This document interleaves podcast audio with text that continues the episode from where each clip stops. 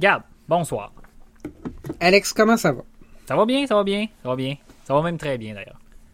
Bon, fait que là, on a des nouvelles. On va. euh, bon, on- évidemment, tout le monde sait, là, on fait plus de vidéos YouTube que dans le passé. Puis, on connaît un certain succès. Donc, le dernier qu'on a sorti, c'est le ID4 Pro. On Mhm. a fait un essai du Volkswagen ID4. On va en parler dans le podcast aujourd'hui. Puis, en une journée, c'est. Même pas une journée, le, disons, le, le vidéo En est sorti 12 heures. ce matin, on s'entend, là. Euh, il y a plus de views sur cette vidéo-là en 12 heures que sur n'importe quel épisode du podcast sur n'importe quelle période. Puis Et sur n'importe quelle autre de nos vidéos aussi. Sur n'importe. Euh, mais là, ben pas encore. Là. On n'a pas encore battu le, le comparatif entre le XT4 et le XT40. Mais Ah non, mais je te que- parle en, en l'espace de 12 heures. Je te parle en progression. Oui, sur la première journée, clairement. Fait que, ce qu'on réalise, c'est qu'on est capable de rejoindre plus de gens sur YouTube que dans le podcast. Ça veut pas dire que c'est la fin du podcast. On va toujours continuer de le faire. On va continuer d'avoir des discussions plus techniques, plus en profondeur, plus des affaires d'ingénieurs dans le podcast. Mais on va changer le format un peu. On va, re- on va lancer un podcast aux deux semaines. Puis on va continuer de faire des vidéos YouTube le plus possible à toutes les semaines. Fait qu'on change un petit peu notre format. On, fait qu'on vous invite à aller voir la vidéo, la liker, la partager, puis commenter. Ça aide avec les algorithmes. Ça va faire en sorte qu'il y ait plus de gens qui vont aller voir nos vidéos. Puis vous vous abonnez à la chaîne. Vous cliquez sur la petite cloche pour euh, être notifié quand il y a des nouveaux vidéos qui sortent. Puis euh, c'est ça. Fait qu'on va changer un peu le format. Fait qu'on va produire à toutes les deux semaines à partir de maintenant un podcast. Puis on va continuer de poster sur euh, notre chaîne YouTube. Fait que les nouvelles, ça va rester dans le podcast. Puis, euh, c'est ça, les discussions un peu plus en détail après des essais routiers, qu'est-ce qu'on a pensé, puis tout ça. Puis Fait si que dans on le veut fond, ce que ça veut dire, Gab, c'est que le podcast aux deux semaines va contenir l'équivalent de deux vidéos dans la plupart du temps. Ouais, exactement. Puis on va continuer de faire les nouvelles, puis on va pouvoir explorer des sujets plus en profondeur, puis tout ça. Fait qu'on va euh, garder le même format, là. On a une bonne chimie, on va continuer comme ça. Ouais, on Puis, change rien en réalité, c'est juste le, le délai qui change. Effectivement. Fait que le, le ID4, dans ce cas-là, c'est euh, un auditeur qui nous a prêté son auto. Mhm. Euh, on a quelque, des trucs intéressants aussi qui s'en viennent, là, et qui sont déjà filmés, d'autres qu'on va filmer bientôt. Donc, si vous avez une auto intéressante que vous aimeriez qu'on essaye, vous écrivez à plus de millage à commercial gmail.com. Si vous êtes dans la région de Québec ou Montréal, ou à la limite Toronto, on peut s'arranger, puis on peut organiser un essai euh, très bientôt. On va toujours s'arranger, en fait. Excellent. Ouais. Les nouvelles, Alex. Là, on a Ben, des nouvelles du ouais. Toyota Subaru BZ4X Solterra. C'est quoi? Qu'est-ce qui se passe? Ben, moi, je vais te- moi, je vais t'appeler ça le Toyota BZ4X Subaru Solterra Toyota Prime Sienna All-Wheel Drive X-Mode. Non, c'est pas vrai. Ok, je dis des niaiseries, là, mais en réalité, là, pour résumer, Toyota a décidé qu'il se lançait lui aussi dans les voitures électriques sur une plateforme unique. Toyota BZ4X, ça, ça s'appelle, sur, une sur la plateforme TNGA, que toutes les Toyota maintenant sont développées dessus, mais c'est la plateforme ETNGA pour les véhicules électriques. Et parce que Toyota possède une, im- une immense partie de Subaru, ben le Subaru Solterra, qui est le véhicule électrique Subaru, ben c'est exactement la même chose. C'est du badge engineering, exactement comme GM faisait. Le meilleur exemple était peut-être le Pontiac Sunfire puis la- le Chevrolet Mais c'est bien parce que j'avais l'impression que depuis un certain temps que Toyota était un peu ceux qui profitaient le plus de leur partenariat. Toyota fait un partenariat avec BMW pour la Supra, mais c'est la BMW qui est rebadgée en Toyota. Puis euh, le GT86, puis le BRZ, Le c'est GT86 Subaru qui avec le BRZ. et développe la voiture. Effectivement, même chose. La Mazda 2 qui était convertie en Ouais. Yaris, Le... c'était comme toujours au bénéfice de Toyota. Mais là, j'ai l'impression que cette minute, il fois-ci, y en a un autre, Gab. Il y en a un autre. Le. Mazda CX-50 qui vient toujours de sortir et le Corolla Cross, pas sur la même plateforme, mais assemblé dans la même usine possédée par Mazda. Tu vois, Toyota, il est éparpillé partout. Là. Attends, attends, t'as pas Alex, tu viens de briser mes rêves. Là? Le Corolla tes Cross, c'est une Mazda 3, c'est ça que tu es Non, en train de me dire? non. Le Corolla Cross est sur la plateforme TNGA. Le Mazda CX-50 est sur la plateforme Skyactiv de Mazda 3. Mais ils sont assemblés par Mazda dans une usine flambant neuve en Alabama. Non, non, je veux pas ça. Je Ben, c'est ça, qui est ça, Gab. Le Corolla Cross est fait aux États-Unis par Mazda. Moi, je trouve ça triste parce qu'en ce moment, tu sais, il y a des gens qui achètent des Yaris qui pensent qu'ils achètent une Toyota. Ouais, mais le Corolla. Cross, c'est une Toyota, Gab. Tu comprends? C'est entièrement une Toyota. C'est deux lignes d'assemblage Ben, différentes, mais ouais. c'est des gens de Mazda qui On- assemblent On la va, voiture. s- on va se le dire quand même, GM a été capable d'assembler des Vibes qui étaient des Matrix, même pas dans la même usine que les Matrix, puis c'était bon. Ben oui. Aussi bon Ils sont que le capables. GM. Fait- là. fait C'est- correct, correct. La Chevrolet Bolt et la Chevrolet Volt sont le meilleur exemple que GM est capable de faire des bonnes voitures. C'est le meilleur. Puis la Corvette aussi, là. Mais c'est le meilleur exemple. Ouais, mais là, la Corvette, c'est un chef-d'œuvre, je pense. Non, mais Écoute, tu comprends ce que je veux dire. là. Je veux dire, la Bolt Oui. puis la Volt, c'est les voitures GM les plus fiables qui ont jamais existé. là. Puis c'est Ben, bien normal. écoute- Tout le monde en a, tout le monde est heureux. Je pense que GM est vraiment engagé à faire des bonnes autos électriques. Hein? Clairement, avec la Volt, ils ont mis toute la gomme, puis avec la Bolt, ils ont fait de quoi de vraiment bien, vraiment compétitif, qui sont qui veulent vendre. Que si t'en veux une, tu peux en acheter une. Peut pas dire la même chose de Toyota, par exemple, avec le RAV4 Prime. Hey boy. Mais là, si on revient au BZ4X et au Subaru Solterra, ce qu'on a appris cette semaine, c'est l'autonomie. Donc, les modèles Ouais. à traction intégrale, 360 km, les modèles traction 405. Puis le Subaru un- Solterra est seulement 4x4, faut le dire. Ça, c'est correct. Là. Ça, Donc, ça suit 360. la lignée. C'est ça. Ben, tu sais, ça, c'est correct, parce que, tu sais, la réalité, c'est qu'au Canada, généralement, quand il y a une version traction puis une version traction intégrale d'un véhicule, la plupart des gens choisissent la traction intégrale. Ouais, je puis- en fait, ça arrive souvent que le constructeur va choisir d'offrir seulement la traction intégrale. T'sais, tu peux pas acheter un Jeep Grand Cherokee pro- propulsion au Canada, on s'entend. Personne n'achèterait ça, fait que ça existe pas. Mais Puis c'est correct. Là. Je vais te dire de quoi qui me chicote là-dessus, OK? Le Solterra puis le BZ4X 4x4. Dans le fond, on va partir avec le, le, le- le BZ4X traction. C'est un moteur de 200 chevaux, un moteur à l'avant. OK. Quand tu prends la version 4 roues motrices, c'est 215 chevaux combinés. Deux moteurs avec la même puissance, séparés en deux. Donc, deux plus petits moteurs. Donc, pourquoi la version 4 roues motrices a moins d'autonomie? Surtout que lorsque Tesla a sorti les versions dual, dual motor des modèles X, modèle, E- modèle 3, modèle S, whatever, la- l'autonomie augmentait sans que la batterie soit plus grosse parce que justement Tesla disait ben, ça va être plus efficace, on a deux plus petits moteurs qui travaillent en tandem. Donc pourquoi l'autonomie? Puis la batterie est 1 kWh plus grosse. Ben, écoute, Je honnêtement, je pense qu'on peut pas répondre à cette question-là. ça me donne l'impression que le BZ4X, c'est un RAV4 Prime, moins le moteur à essence avec une plus grosse batterie. Je sais pas si tu comprends ce que je veux dire. C'est comme si Hi, Gab, c'est une autre architecture au complet. Là. Puis Toyota le dit. Non, non. là. C'est une Non, autre sais. affaire. Là. Mais en termes de spec, là, quand tu penses à ça, là, tu sais, dans le fond, tu achètes un RAV4 Prime, ça va coûter le même prix qu'un BZ4X. Là. On s'entend, le, Oui, le même BZ4X, il va être, bon, c'est estimé selon les, con- les, 37 les- 000 les US. magazines, 37 000 US, ça veut dire 44 995 canadiens, on s'entend, là, ou à peu près. Mhm. Que c'est- c'est le même prix qu'un RAV4 Prime SE. C'est moins puissant, ça a moins d'autonomie parce que, veux pas, le le RAV4, le moteur à essence embarque quand on a besoin Ouais. tu je pense que le BZ4X, c'est un excellent deuxième véhicule, là, sais, dans mon monde à moi. là, Oui, qui- mais tu comprends que Toyota veut que ça soit une voiture principale. là. Ben, c'est ça exactement, mais je pense qu'il manque comme un 10, 15, 20% de batterie Mhm. pour ça. Je pense qu'il Mais aurait fallu que... oh, attention, il manque pas de la batterie. Là. Il manque de l'efficacité. Ben là, non, mais dire, ça, C'est dur à expliquer. 72 kWh de batterie, ce véhicule-là. Un ID4 Ouais, avec la- 420 la km, différence, 77. Là. Les- je pas pense que la différence, c'est que le, le, le Solterra puis le BZ4X, ils vont être plus proches de des vrais VUS que le ID4 puis que la Bolt EUV. Ouais, la Bolt EUV, c'est pas un VUS. Ça, Tu sais, dans le fond, je pense qu'en termes de capacité puis de garde au sol, un BZ4X, mais j'ai pas trouvé la garde au sol, j'ai cherché. là, Le Solterra, c'est trouver. 8 pouces. 6.3. Bon. Ils l'ont dit dans leur affaire. C'est 6.3. plus haut que le BZ. Dans le fond, le Solterra est plus haut que le BZ4X. Ah oui. C'est Fait que, tu sais, le BZ4X, ça va être équivalent à un Toyota VUS RAV4. Puis le Solterra va peut-être être équivalent à Ben, la moyenne un- des gardes au sol. Les ça, autres, ils veulent que ça d'un soit comme le Forester. Subaru. Les Subaru ont toujours plus de garde au sol Mhm. en général que des modèles équivalents des autres marques. Là. Crosstrek, à 8 pouces de garde au sol, c'est mieux qu'un RAV4. Mais les autres véhicules, les autres tu sais, pseudo VUS euh, électriques, comme un Tesla Model Y, ça a comme 4 pouces de garde au sol. T'es- t'es- Tesla dit, il dit 5, mais c'est 4. Là.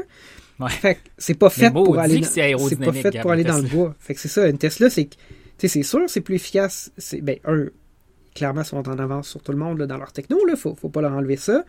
Mais un des- une des manières d'augmenter l'autonomie, c'est de rendre ton auto plus aérodynamique, puis baisser la garde au sol, ça contribue à ça. Moi, je pense qu'un BZ4X et un Subaru Solterra, c'est moins efficace parce que c'est une vraie garde au sol de VUS, parce que ça se veut comprendre. des vrais VUS. Mais là, après ça, il aurait dû avoir une batterie de 80 kWh. Mais, Ben oui. mais c'est pas ça qu'il y a. Puis là, ça Mais là, fait il y a que... une chose que je veux dire. Toyota s'engage, Toyota et Subaru, là, quand on dit Toyota, c'est les deux ensemble, c'est fait dans la même usine, c'est la même chose. S'engage que 10 ans après l'achat, ton, ton ta capacité de batterie soit quand même 90%. Ça, c'est bien. Ça, c'est des choses que Toyota s'engage. Ça, c'est bien. tu sais. Parce qu'effectivement, si ta dégradation de batterie de 60% après 10 ans, c'est plate. Ce que tu me dis, c'est qu'on verra pas comme des vieilles autos, ben des vieilles, on s'entend, Ben, les genre autos les, les, les, premiers hybrides de la modèles. ville de Québec, après 3 ans, la batterie marchait plus. Genre. Non, mais t'es comme, les- je sais pas, les premières Nissan Leaf, ce genre d'affaires-là, tu T'auras pas une autonomie réduite euh, qui fait que ça limite tes capacités d'utiliser ton Non. auto après 10 ans. Ça, c'est bien. 10%, on s'entend, c'est rien. Là. Honnêtement, je suis sûr, je suis certain que ça, ça, ça va se traduire dans la réalité, puis ça va fonctionner, puis ça va Ouais, moi être aussi, vrai, je suis sûr de ça. Puis c'est correct. Fait que là, peut-être qu'on va passer à d'autres nouvelles, là, mais c'est un gros point. Honnêtement, je suis un- je pensais que Toyota irait plus loin que le BZ4X. C'est moins puissant qu'un RAV4. Tu sais, mettons, dans Mais- mon cas d'utilisation, genre un RAV4 Prime en avoir ça. Sais-tu qu'est-ce que je pense, Gab? Je vais faire un wild guess, là, utiliser un mot anglais. Le BZ4X, c'est une plateforme qui est adaptable puis modulaire. là. Aussitôt que les batteries solides vont exister, Toyota va juste faire voici le BZ4X refresh avec batterie solide de 603 km. Voilà, fini, c'est fini. Ben, c'est réglé. Peut-être qu'ils vont mettre dans le même trou une batterie qui a 100, 500 quelques kilowatts, puis ça va arrêter là. Peut-être. C'est peut-être euh, c'est peut-être un, juste un pas en avant, mais c'est pas toute la distance. Mais l'architecture est toute faite parce que la batterie solide, tu comprends, Gab, elle prend la même place que la batterie au lithium-ion. Ils vont juste la débolter, en mettre un autre, c'est fini. Bon, ils mettre besoin de rien changer d'autre autour. là. Mais- non, mais tu comprends Non, ce que je je, veux je dire. suis d'accord. Je, je pense, ok, mettons que c'est une première étape dans l'évolution. C'est comme la génération .5 puis la génération 1 en 2025, la batterie solide, puis là c'est correct, c'est à 800 T'sais, km. On s'entend que, mettons Nissan, ils sont arrivés vraiment plus tôt sur le marché avec une Nissan Leaf. Puis aujourd'hui, une Nissan Leaf, c'est à peu près 400 km d'autonomie, alors qu'au début, c'était moins que la moitié de ça. Là, fait on va laisser, raison, on va laisser la chance à Toyota et Subaru. Moi, je suis content qu'il ait fait des vrais VUS avec une garde au sol qui a un peu de sens. Mhm. Prochaine nouvelle, là, euh, je sais pas ce que t'en penses. Lucid Air, voiture de l'année selon Motor Trend. Genre, Et on dit ça, personne sait c'est quoi la Lucid Air. Ben, je vais, te- je vais t'expliquer ex- exactement comment que je me sens, puis ce sera peut-être pas gentil. Quand la Tesla Model S a été la voiture de l'année de Motor Trend, tout le monde savait c'était quoi la Model S, ok? Parce que ça l'avait crevé l'écran, c'était capoté. Tout le monde se disait comment ça se fait qu'une petite compagnie de même aux États-Unis, tout le monde en achète, puis ça grossit aussi- autant. Là, le Lucid Air, là, je savais que ça existait. Là. Mais pour vrai, là, personne ne le sait. Non, Une voiture de ça? l'année, ça? doit être un changement de paradigme. Ça doit être une voiture que tout le monde reconnaît. Ça doit être quelque chose que. Tu sais, le Ford Bronco pourrait être une voiture de l'année. Mais là, ça pourrait être un VUS de l'année parce qu'ils l'ont séparé en trois catégories là, V- voiture, pick-up, VUS. Mais tu sais, le Ford Bronco, c'est un bon exemple de voiture de l'année. Ils, ils ramènent un, vieux nom, ils ont fait un bel effort, c'est une voiture avec des bonnes capacités, c'est intéressant, bien assemblé, tout. Correct. Mais tu sais, Lucid Air, nouvelle. Je comprends, le- l'effort est considérable. À partir de zéro, faire une voiture, c'est, incommensurable l'effort qui a été mis là. Mais comment ça peut être la voiture de l'année?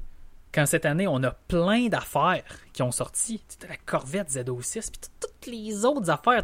Porsche Taycan, la Audi e-tron GT, le Bronco, t'as la Tesla Model S Plaid, qui va vraiment, vraiment, vraiment vite.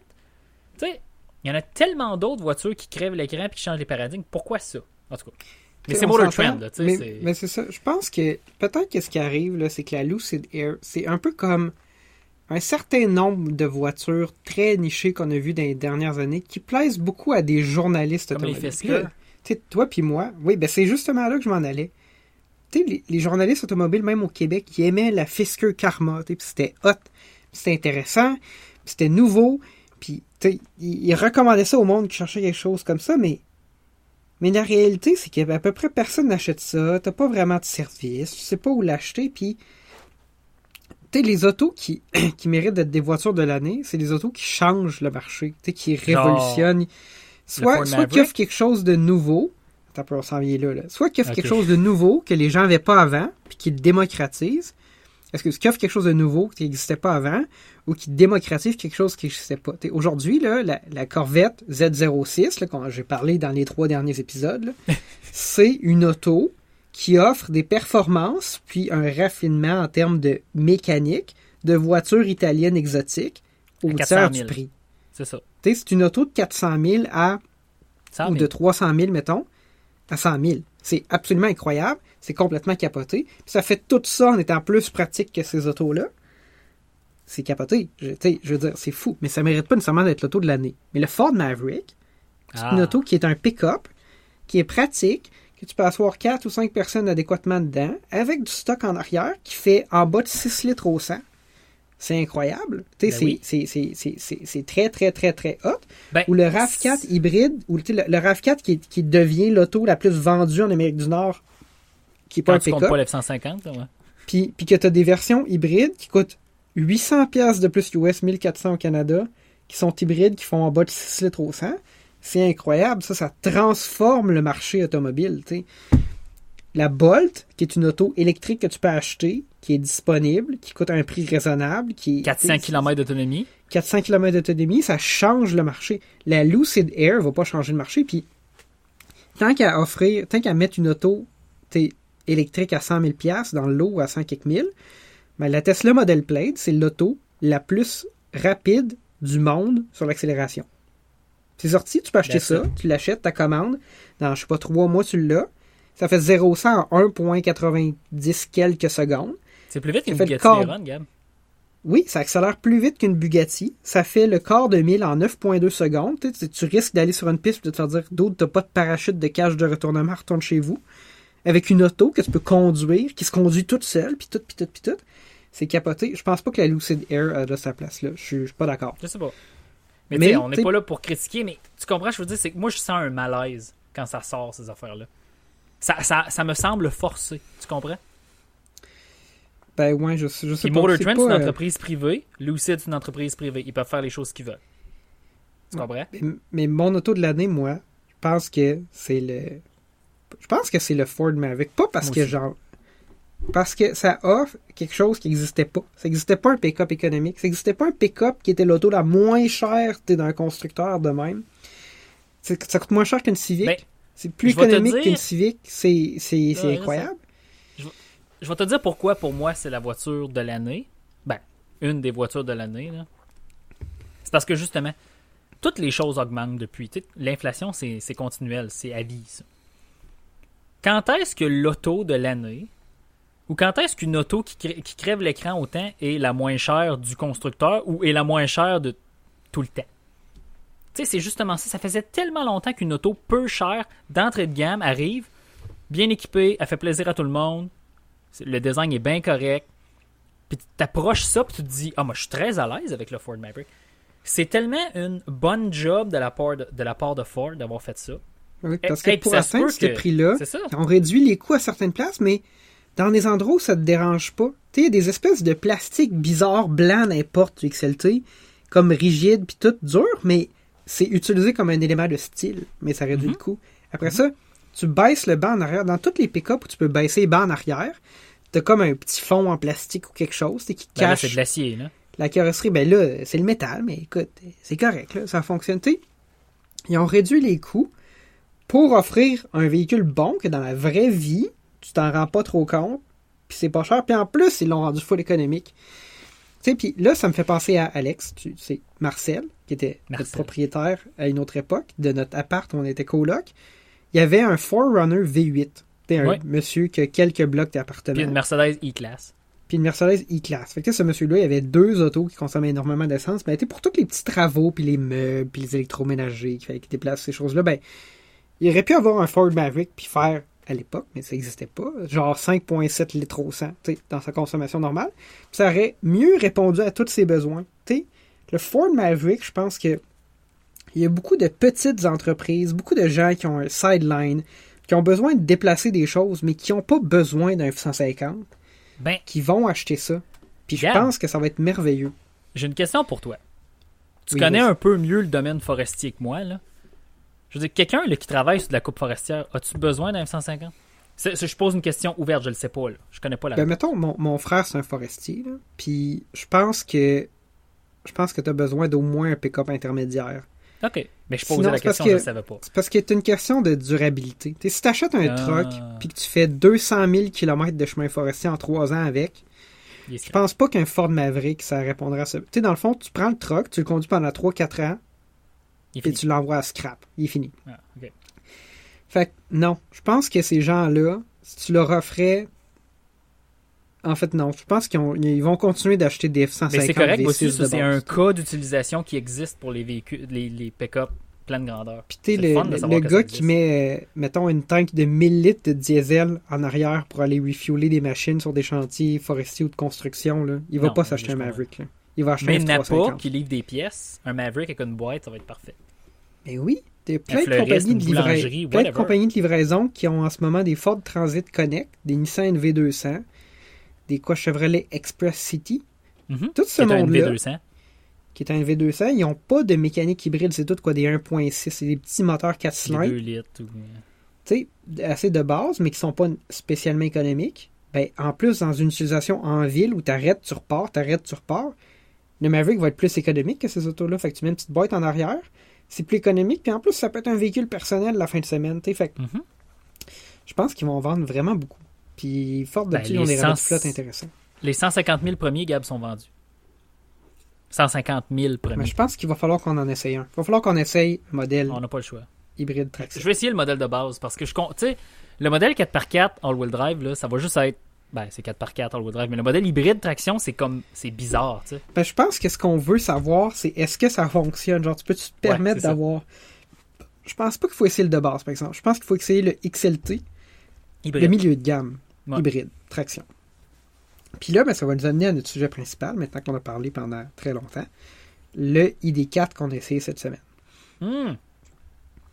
Ouais, vas-y, Gab. Je te laisse aller, là, parce que là, moi, j'ai comme passé plus de temps un- avec que toi. On a essayé un ID4.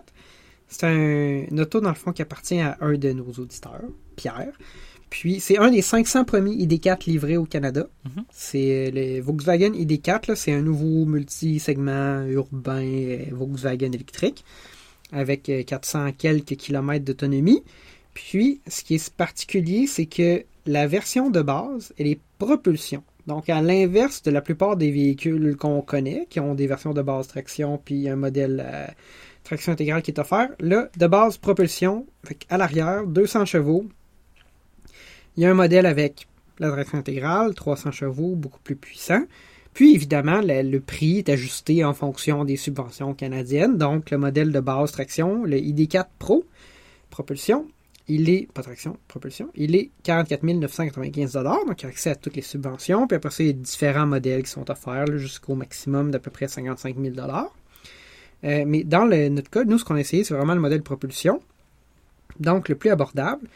Euh, puis c'est très différent de la Bolt, surprenamment. Tu sais, parce que en termes de bon prix, la Bolt est un petit peu moins chère, là, mais ça, ressemble un peu en termes sais, une Bolt EUV, on n'a jamais essayé la, Bolt, la nouvelle Bolt EUV, on a essayé l'ancienne Bolt, fait va essayer d'essayer une EUV bientôt. Mais euh, dans les points forts, moi j'ai aimé le Travel Assist, les assistances à la conduite, là, où la conduite semi-autonome. Je trouvais que c'était bien plus raffiné que ce qu'on a essayé dans d'autres modèles dans le passé, mais qui n'était pas. euh, on n'a pas encore eu la chance d'essayer le Super Cruise de GM. Ouais. Un jour, euh, ça Ben, va je, venir. dirais là, mais- que, je dirais que c'est 90% des meilleurs systèmes qui se vendent, mettons, le Travel Assist. Fait que c'est bon, là. Pour vrai, Ouais, c'est très bien. Surtout, de te garder dans ta voix, c'était beaucoup plus doux que ce que j'ai. C'était pas, il va te ramener quand tu sors de la voie. Il va vraiment garder la voie. Faut que tu gardes les mains sur le volant. Tout ça, c'était bien. Après ça, la conduite, mais t'sais, c'est un centre de gravité très bas. C'est une auto électrique. Très peu de roulis.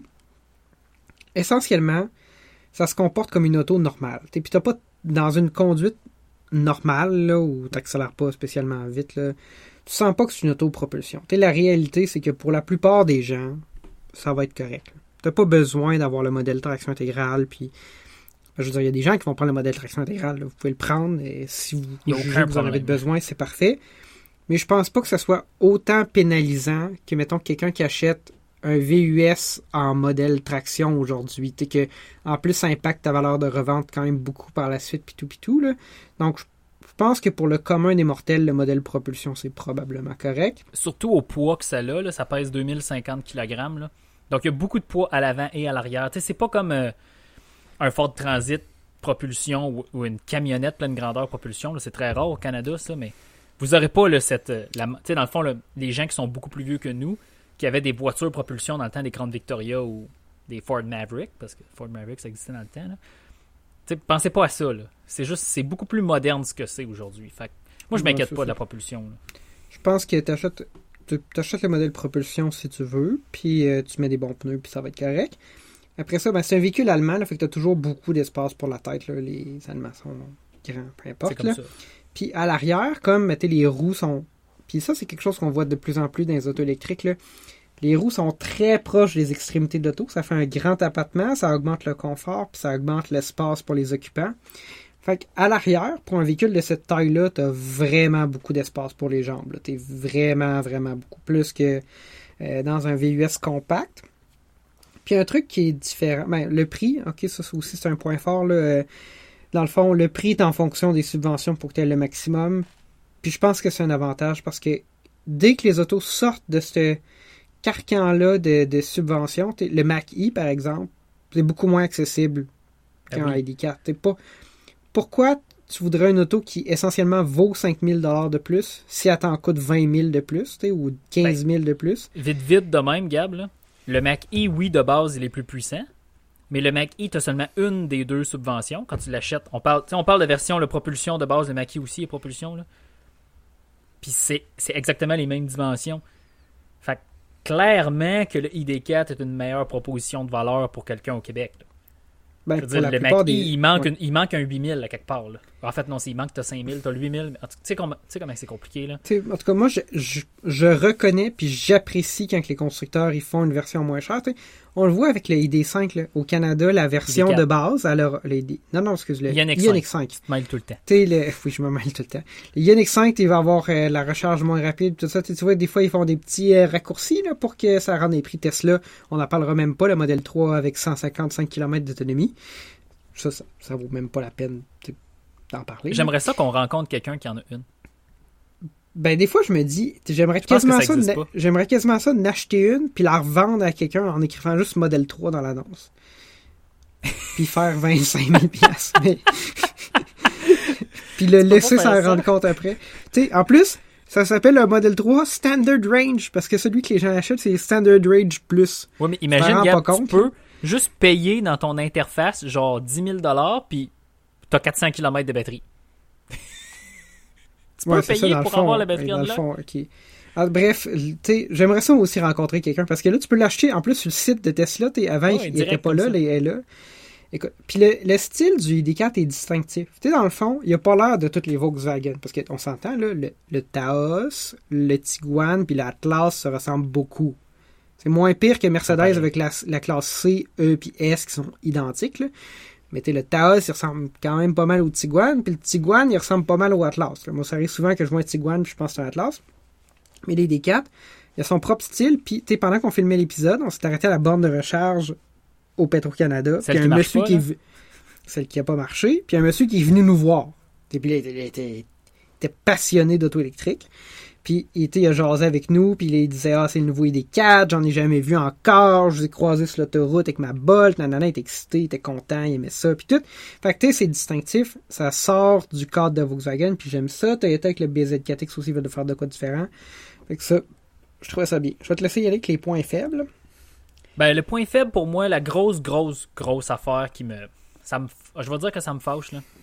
C'est que, tu sais, Volkswagen arrive, puis dans le fond, avec le scandale des voitures diesel, le gouvernement américain leur a dit vous devez faire des véhicules zéro émission. Vous n'en dites pas de problème, on va se lancer Electrify America slash Canada, réseau de bornes de recharge rapide comme Tesla. On part avec ça puis on lance notre gamme ID. Fait que nos voitures sont compatibles, vous avez des rabais puis tout. Quand tu fais un itinéraire dans le GPS du ID4 en Amérique du Nord, il va juste prendre des bornes 50 kW du euh, euh, du, circuit électrique du Québec puis le réseau adjacent en Ontario qui est compatible. T'as pas aucune borne 350 kW de Petro-Canada ou d'Electrify Canada. Tu comprends-tu l'illogisme dans ça? Là? Ton propre réseau à toi n'est pas dans ton GPS. Volkswagen dit que ça va prendre des mises à jour, mais maudit. Il est sorti en Europe Honnêtement, Ça, serait, ça, serait le fun qu'il ait sorti avec. Là. Puis, euh, tu effectivement, dans, dans le GPS, puis là, peut-être qu'on pourrait prétendre qu'il n'était pas à jour, là, mais il y avait juste des bornes On- 50 kW. Là. Puis clairement, il y avait déjà des bornes d'Hydro-Québec de 100 Puis- kW du réseau électrique avant ça. là. Écoutez le vidéo, là, on a fait plusieurs. Tu sais, on va aller dans le détail. là. J'ai fait plusieurs, euh, plusieurs takes. Là. Tu sais, on a filmé plusieurs segments. là. J'étais à la Trois-Rivières, j'étais à la Rivière-du-Loup. Puis après ça, j'ai dit non, non, non. Je sais qu'entre Montréal et Toronto, il y a 4 bornes 350 kW de Petro-Canada, puis une de Electrify Canada à Volkswagen à Brockville. Fait que c'est sûr qu'il va me mettre là. J'ai fait Montréal-Toronto dans le vidéo. Il m'a mis des bornes de circuit électrique 50 kW. À un moment donné, je sais pas quoi vous dire. Ben, ça. ça, serait amélioré. Puis après ça, là, c'est mon point aussi, là, c'est un des trucs que j'avais dit qu'on l'essayait. C'est pas aussi nerveux puis torqueux en termes d'accélération qu'une Bolt. Ouais, Puis là, on ça, a essayé l'ancienne génération de la Bolt, là, ça a peut-être changé. Ben, la nouvelle, c'est la même, c'est la même puissance puis le même. Ben, c'est vrai, c'est le peut-être. même moteur, la même batterie, le même moteur. Bon. Ouais. La Bolt, là, tu t'accélères, là, c'est le couple est instantané, puis ça va vite. Ben, tu peux faire spinner tes pneus facilement, même que tu dois garder. Oui, oui. Puis, là, c'est sûr en- que c'est la Bolt, c'est traction. Fait que tu sens le couple dans le volant. Là, t'as Mhm. l'effet de torque steer. Là, mais nonobstant ça, la Bolt accélère plus vite. Ou du moins, tu as une sensation que ça va plus vite. Ben- tu as plus une sensation que c'est nerveux. C'est excitant de conduire une Bolt. J'avais vraiment pas ça avec les D4. Ça semblait manquer de puissance dans sa version propulsion. Je vais, je vais mettre ça en contexte, Gab. La conduite du ID4 est 100 fois plus raffinée que la Bolt. OK? Génération, la- l'ancienne génération. là. 100 fois plus raffinée. Puis que la puissance vienne en arrière, là, moi j'adore ça parce que ton volant est complète. C'est pas intrusif. Là. Ton volant, tu fais ce que tu veux avec. C'est comme une voiture propulsion, en fait. En fait, c'est une voiture propulsion. L'affaire, c'est que le ID4 pèse 2050 kg. Une Bolt ancienne génération pèse 1600 kg. Les deux ont 200 chevaux. Le ID4 a 229 livres-pieds de couple. La Bolt a 269. Elle est là, la différence. Beaucoup plus de la. Bolt est plus légère, plus de coupe. On... Et puis, voilà. Bon, c'est ça pour ça qu'on que ça sent un avance peu plus. plus. là. Mais moi, j'aimais ça.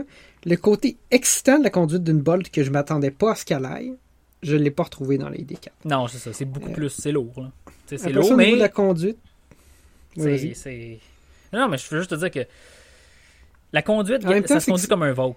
C'est bien correct. pas une c'est que c'est pas une c'est pas une autosport là puis là c'est peut-être là que je deviens un peu euh, biaisé là c'est pas censé être une autosport c'est juste que des fois les autos électriques ils démocratisent la puissance puis l'accélération puis la vitesse puis tout ça dans des autos que tu t'attendrais pas à ça t'sais. mais Non, mais c'est pas sais. ça que la c'est pas Non, ça que la version propulsion du ID4 fait Le ID4 fait ce qu'il est supposé faire. C'est un Tiguan électrique, deux, deux roues motrices. Puis il le fait très bien. Puis ça se conduit comme un Volkswagen. Tu sais, l'Atlas, ça se conduit beaucoup plus petit que ce que c'est. Puis l'Atlas, moi j'ai trouvé que c'était relativement lent pour la puissance. Puis ça, ressemble à un Atlas. Ça. Tu sais, le Tiguan, c'est 184 chevaux. là. C'est pas 220, 230 chevaux. C'est... c'est exactement comme un Tiguan. C'est tout. C'est super correct parce que des Tiguan sur la route, il y en a plein. Les gens sont ultra satisfaits. C'est des bonnes voitures bien assemblées. Ça va répondre aux besoins des gens parfaitement. Ça va faire exactement comme un genre de Toyota ou un Honda. Mais, tu sais, tu comprends ce que je veux dire? C'est correct que les Honda et les Toyota soient moins puissantes que les autres. Mais quand les Vaux sont moins puissantes que les autres, ça trouble des gens. Mais c'est une voiture qui répond aux besoins des gens, c'est bien correct. Ben, je ça pense que ça dépend, là, parce que, tu sais, mettons, euh, il y a une couple de semaines, on a fait l'essai des, euh, des modèles Acura, là, puis, ben, là, qui sont des Honda, là, puis tu sais, le, le, R- le RDX avec ses 280 chevaux, je trouve ça bien, le MDX avec 290 Oh, aussi, mais, en tout cas, mais là, c'est pas la même catégorie d'auto de toute façon. Puis, qualité, toi, tu trouvais que c'était supérieur à une Bolt, là, encore une fois. La l'assemblage était meilleur. Mais je après, j'ai regardé des vidéos là. À mon œil, l'assemblage dans la nouvelle dans la 2022 semble largement supérieur. Regarde, je veux dire honnêtement, après avoir vu le Sierra Denelli, GM est capable d'assembler des voitures de façon correcte, là, même très correcte. Fait que si c'est les mêmes genres de gens qui ont porté attention à ça, probablement que la Bolt UV est très bien assemblée. Ça va être à voir, ça va être à essayer. Ça, ça viendra, ça viendra dans les prochaines semaines, les prochains mois, on le sait pas. Mais Ouais, je pense que, la grosse compétition conclut- va se faire là. là. C'est Bolt UV, Mac E de base, puis ID4, c'est là que ça se passe. là. Puis Ben, Basic le 4 Ioniq 5 avec. Je pense que le Ioniq 5, ça va, on va voir. Je pense qu'Hyundai va vouloir en vendre. Le BZ4X, j'ai comme un petit doute. Je sais pas, est-ce que Toyota vont vouloir en sortir beaucoup? Parce que le Je vais- RAV4 je vais- Prime, ils en sortent pas beaucoup. Je vais te donner mon opinion. Si, on- si Toyota les assemble en Amérique du Nord, ils veulent en vendre beaucoup. S'ils ne les assemblent pas en Amérique du Nord, ils veulent pas en vendre. Tu comprends? Le RAV4 Prime est assemblé seulement au Japon, tandis que l'entièreté des RAV4 de la planète sont assemblés dans deux usines au Canada. Ben oui, c'est ça. Fait qu'on va comprends? voir. là. Ça, je pense que ça va avoir beaucoup d'influence. c'est, c'est comme un facteur qu'on néglige des fois. Là. Euh, On regarde les autos, on regarde les specs, la qualité, puis tout, mais ils veulent-tu en vendre? C'est ça la question. T'sais, GM, quand ils ont sorti le EV1 de Saturn dans les années 90, clairement, ils pas voulaient pas en vendre. Ils faisaient des publicités où est-ce que t'étais même pas sûr qu'ils étaient pas en train de bâcher leur auto. T'sais, mais, fait, que- fait que c'est ça, là. Mais clairement, je pense que Volkswagen veut vendre des, des 4, fait que ça, ça, va, ça va être en leur faveur. Puis, ce qu'on conclut, je pense, c'est que le modèle à, 5 à 45 000, là, qui a toutes les subventions puis qui est le moins cher, propulsion du ID4, je Avec pense que c'est adéquat pour la plupart des corrects. personnes. Gab, on l'a jamais dit, mais c'est des bancs dessus, hein, puis c'est super correct. hein. C'est des beaux petits bancs, ils sont chauffants, avant chauffants, tout. Là. Ben oui, non, mais tu sais, je veux dire, euh, il y a de la place, euh, ça fonctionne. Moi, il y a un petit point négatif, j'avais remarqué, là, on n'en a pas parlé, il n'y a pas de frunk en avant. Moi, j'aurais voulu un coffre frontal, mais là, tu m'as expliqué que pour le manufacturing, c'était mieux comme Ben, ça. je, je veux l'expliquer parce qu'on fait le podcast ça- maintenant, puis c'est ça là permet de faire des autos moins chères Oui, qui fonctionnent, pis tout, là. Pour les gens, là, je vais l'expliquer. Là. Quand tu es une compagnie comme Tesla, puis tu pars de zéro, faire des voitures avec tes composants un peu partout, c'est bien correct. Parce que ta chaîne d'assemblage, elle n'a jamais fait des voitures conventionnelles. Toyota, Volkswagen, Ford, Mercedes, peu importe. Pour sauver des coûts et simplifier leur ligne d'assemblage, toute la motorisation, l'électronique, l'inverteur, convertisseur, le HVAC, tout va être en avant, exactement où un moteur conventionnel serait. Puis ils vont assembler ça sur la même jig, ils vont tirer ça à la même place. C'est juste plus simple. Et aussi, lorsque tu fais ça, tu mets toute ta mécanique à l'avant et ton coffre et ton plancher sont immenses. Et tu as beaucoup plus de place. Parce que si tu compares un modèle Y à un modèle un ID4, ouais, tu as beaucoup, beaucoup, beaucoup plus de place parce que justement, il n'y a aucune mécanique à part le moteur dans les ID4 en arrière. Tu as la batterie, les fils, c'est tout. Puis tout le HVAC, les gogos sont en avant. Mais bon, certains diront que ça, c'est être rétrograde puis juste avec le passé. Mais regarde, c'est ça que les constructeurs font actuellement. Puis les voitures plus chères, ont- tu sais, je- le Mach-E il a un front puis c'est extrêmement bien intégré. Fait que Ford a fait l'effort supplémentaire, mais il est sur une chaîne d'assemblage flambant neuve. Je veux dire, les que Ford a ID4 il est assemblé à Ouais. Wolfsburg sur la chaîne de la Golf. C'est-tu ce que Ford a pas fait qu'il aurait pu faire que j'aurais aimé qu'il fasse qui est complètement débile? Je sais pas, Le F-150 Lightning électrique qui s'en vient, là. mais il y a un front Il y a un y de a une 400 boîte? litres. Entre les deux, là, j'aurais a aimé ça qu'ils mettent un... Oui, je sais. Mais j'aurais aimé ça qu'ils mettent un petit panneau en arrière, puis un petit panneau en avant de la cabine, puis que tu puisses passer un 2x6 de 16 pieds du devant à l'arrière du F-150 avec le panneau fermé. Tu sais qu'il y a un dessin de ça qui a déjà été dessiné sur notre frigidaire à l'université. hein, Oui, oui, je sais qu'il y a un dessin de ça qui est Mais c'est pas un dessin de toi puis moi. J'aurais aimé ça, tu sais, parce que le, le Avalanche puis le Cadillac Escalade XT, Oh, Dieu. puis le... En tout cas, bref, une coupe d'affaires, là. Tu sais, il y avait comme un panneau qui rouvrait, que tu peux baisser les bandes en arrière, puis extendre ton panneau. C'est pas le ça, là. Envoy XUT, ça? Tu sais, il y avait plein de panneaux cerveau... ouais, XUV weird, là, c'était bizarre. ça, c'était encore capoté, pire. Là. Ça, c'était un, ça, c'était un VUS qui avait un bed de pick-up, que ça, ça s'ouvrait, le toit, puis tout. Ah, C'était capoté. Personne n'a jamais- ben, personne acheté ça. Je-. Est-ce que Doug de Muro en a déjà essayé un? Non, mais c'est parce qu'il l'a posté sur euh, Cars and Bids récemment. Mais je connaissais quelqu'un qui avait un Envoy, puis à un moment donné, il a voulu montrer les capacités de son VUS, puis il est allé rouler dans un fossé en sortant du stationnement d'un arena, puis il est resté pris. On est parti. C'est malade. Mais euh, bref, ça fait un long podcast, mais c'est bon. Ouais, que on se revoit dans deux semaines, semaines. Alex. Puis les Puis- gens, allez voir les vidéos du C'est D4. ça. C'est ça. Partagez-le. Puis, la semaine prochaine, prochaine, ben, on a deux vidéos. Imaginez-vous, on est fin, hein? Deux vidéos. Ça s'en vient, ça s'en vient. Ouais. Puis, que, si vous avez une euh, auto intéressante à nous faire essayer, plus de millage à gmail.com. Absolument. Fait que merci beaucoup, Gab, puis on se voit dans deux semaines. Merci, Alex.